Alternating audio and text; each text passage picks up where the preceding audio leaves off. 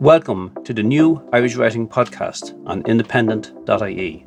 My name is Dermot Bolger. New Irish Writing, an acclaimed platform for emerging talent, has appeared in a national newspaper ever since being launched by David Marcus in 1968. It has now returned to the Irish Independent, edited by Ciaran Carty, who has been the editor of the page since 1989. Hundreds of writers who were given their first chance to new Irish writing have since gone on to publish their first books, with many becoming leading figures in Irish literature. They include Anne Enright, Neil Jordan, Paula Meehan, Joseph O'Connor, Colum McCann, Vona Groarke, myself, Dermot Bolger, Mike McCormack, Sara Baume, Bernard MacLaverty, Sebastian Barry, Deirdre Madden, John Byrne, Anthony Glavin, and many others. In a new initiative by the Irish Independent, New Irish Writing now invites the writer of each selected story to give a podcast reading of their work. Here is this month's story. Jonquil is the name, by Niamh McCabe. There is a young woman, wrong, there is not. She's not yet an adult, but she's not still a child. She's in her teens. She wants to consider herself an adult. Let it be that she's accorded that. Begin again. There is a young adult sitting beneath a tree under a grey blue sky. There may be a seven week old fetus buried inside her. There may be not. What's to be said about the tree? Well, first, this is no windshook sapling. It's immense, measured against the young adult, who's no longer a child, but only recently, quietly so. It's fully grown, compared to the soft changeling who sits cross legged on damp ground at dusk it's a lone, cold blooded ash tree in the middle of a field. At the first autumnal winds, it'll shed its leaves, easy, without thought, even while they're still working green. But for this evening, its soft new leaves glisten unhindered, twisted hopeful towards an inkling of faded sun. For now, its dark roots bury, disappearing into the earth. And what's to be said about earth? Very little can be said with certainty about the ground underfoot, roots bury, invisible things, etc. It's a Saturday, twilight. She sits quiet, a silver stud in one eyebrow, a couple of indigo swallows in flight around a crimson heart tattooed behind her ear. Eight of her nails are varnished blue grey, the middle two a lustrous yellow. Her swallow's circling heart tattoo is recent. She had to wait for her 16th birthday. The heart is slightly skewed. The lines don't quite join up. Its blood red appears to be constantly on the verge of spilling out. But there it is, nevertheless, imperfect, behind her left ear. Jonquil is the name she did not read on the nail varnish bottle when, as an afterthought, she had pulled it out of her cosmetics drawer earlier this afternoon. Had she read the name, she would by now have decided there was some magical implication to the coincidence of her striding through a field of daffodils to get to the tree, a lush field of bowing Narcissus jonquilla, bobbing and swaying around her as she tips the damp yellow flower heads with her fingers. But she has not read it, therefore hasn't had any thoughts on mysterious happenings and whether or not there is ever such a thing as an accident. This afternoon, before pulling out the tear shaped bottle whose name she didn't read, she had first varnished her nails with her favourite, a pearlescent blue grey titled Misty Dawn. Then she'd closed her eyes, stuck her hand back into the drawer, shuffled the little glass varnish containers, and drew out a bright yellow bottle, an as yet unopened birthday present from her best friend. Because of yellow flicker beat, her friend had said at her birthday party seven Saturdays ago in TGI Fridays, and arms locked in the leatherette booth, they'd sung the song together, though neither of them knew what it was in fact about. The unopened yellow varnish in hand, she had closed the drawer with a nudge of her hip, sat on the edge of the bed, and thought of that day, of that night, her sixteenth birthday party, what she wore, what she looked like, what she hoped she looked like to others. Holding static in her mind an inaccurate image, a drone view of a glitzy birthday party self circled by friends. She had placed her hands in turn on the top of her chest of drawers and painted her two ring fingers with the glossy varnish, wiggling her nails of yellow and blue grey until they hardened. Later that day, while walking under an overcasting sky through the daffodils to the ash tree, clutching her phone with one hand and finger tipping the flower heads with the other, she did not think about her two yellow nails, and therefore any potential significance regarding the randomness of colour choice did not materialise. The straight grained ash tree is trustworthy if trust is a want. It has endured alone in the centre of this fenced field and may well endure for some time to come. This could be why she has chosen to sit beneath it this evening, surrounded by its fallen winged fruit. Could be why she sits cross legged, pelvis to ground, spine to bark. This possible reason, but if so, not this alone. The hardened tree will or won't endure with or without her above and below ground, mostly below, where it's certain no light shines, conceiving neither colour nor shadow. The other reason is that here beneath the tree is not home. It's close enough to home, but cannot be confused with home, despite being so near that she could be seen and maybe summoned if that Saturday evening unlikelihood was a want. What's to be said about home? This she has decided that beneath the ash tree is the only place to make the call. No, it's too soon to mention the call. She's not ready. She sits under the tree. That's enough. She has cleared her throat many times. It has begun to hurt. She clears her throat to overcome the fear. She listens to herself clearing her throat, but nothing's clear and nothing's clearing. The tree's not working, the ground's not working. She looks at her two yellow nails, brings them side by side, considers which one looks best. One nail is sealed perfectly, the lacquer extending in a glossy stripe from nail bed to tip. The second stripe finishes in a blur. She can see through to the pearly blue grey beneath. Why are these two nails not the same? Was it not her intention to have them the exact same? It was. Sometimes these unintentional things can just happen. She clicks her nails together, clears her throat again, looks to home. Nobody at the kitchen window. What does it matter?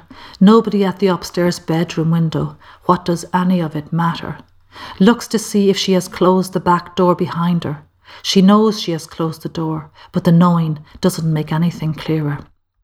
She gets up, moves slightly to the left, checks if she can still be seen.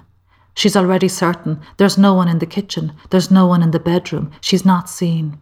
She knows her parent and younger siblings are still in the sitting room at the front of the house, watching some pre watershed disaster film on Sky. She'd sat silent among them before walking to the tree. She moves a little further to the left. She's out of sight, or it's better said that her home is. It is and will be until there's a want out of sight. Leave it there for now. Leaning into the trunk, she pulls her knees tight to her, turns her feet in. The branch network overhead metaphors into some kind of inconsistent umbrella. Shield like, it could be said, but letting occasional blinks of slanting light tweak through nevertheless. The tiny shards appear and disappear around her. The hard ground beneath the ash has felt little rain or sun in years. Her soles are flat to this firm earth. Taking out her phone, she checks the coverage, the charge. She knows there is coverage here. This is her private call place. Knows her phone is charged. She didn't leave home until it was at 100%. She scaled the fence and headed for the ash, primed to be an adult, ready with a wholly charged phone. It's now cast at 96% possibility, a 4% shuttered door to some next thing.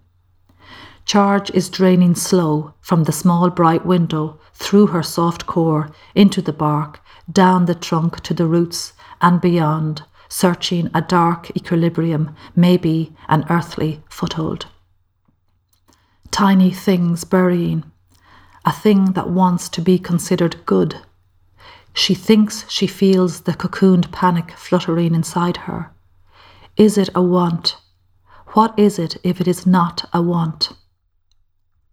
Tapping one yellow nail off the illuminated screen, she looks at a photo of herself and a young man, an attractive young man. Yes, let him be attractive. He's young, but he'd like to be considered a man and would expect to be described as attractive. The photo is from her birthday party. Wherever he is now, he doesn't know he's smiling at a small her within her phone. She was looking at the camera when the photo was taken. She looks now at herself, sees herself looking back. She looks at him, smiling at the other her, and pushes harder into the trunk, turning her face up towards the shimmying leaves, her smile unfolding. There are two halves to think about the party and after. Closing her eyes, she sees the dark of his body forming, him saying her name remembers the clearness of it coming from his mouth, his thin brass link chain falling on her face, him saying it to the imperfect crimson heart behind her ear. She hears this evening's breeze sifting through the ash leaves above her, and the rustle now binds invisible with her thoughts of him. Grips the phone to steer this good from draining, sits up straight, clears her throat, goes to contacts, taps his name. His profile photo surfaces bright on the top half of her screen, his name in italic letters beneath. She taps the call icon. She has spelt his name with an I instead of a Y. The phone's ringing. She's not sure now if she should have spelt it with an I or a Y. She's not sure if he was smiling at her or at something else, something behind her, a thing beyond that she doesn't know, the phone's ringing. Should it be an I or a Y? She's not sure. Is he smiling in the photo? The phone's ringing. It's possible he's not smiling. She doesn't know. It's possible she spelt his name wrong. It's possible he wasn't looking at her. The phone's ringing. It could be that this isn't his number, or she dialed wrong. Did he give her a wrong number? Did she dial incorrectly the wrong number he gave her?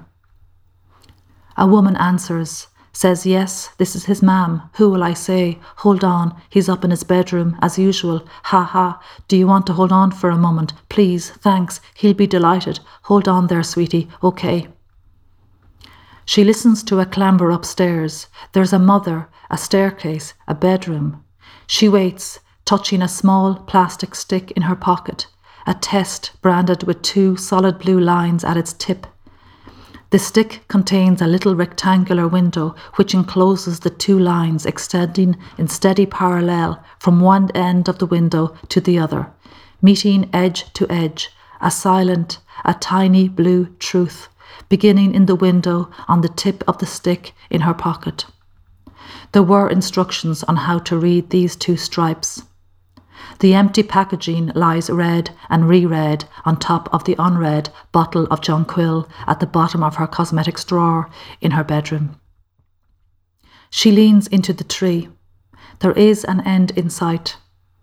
If there was now an image presented of her beginning to cry, it's likely those tears would be made to vanish into the dry ground, ground that has been sheltered for decades by the symbolic umbrella branches overhead. The field would appear to dissolve her tears as if it was nothing to take them on, just another figure of speech. So, what's to be said about this ending? First, she's not crying.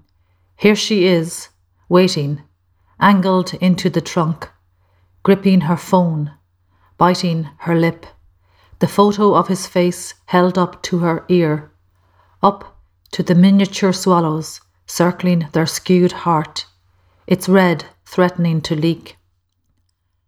Her flawed yellow nails bury into her palms. Held close against her temple, the phone's bright screen will darken by default after 10 seconds.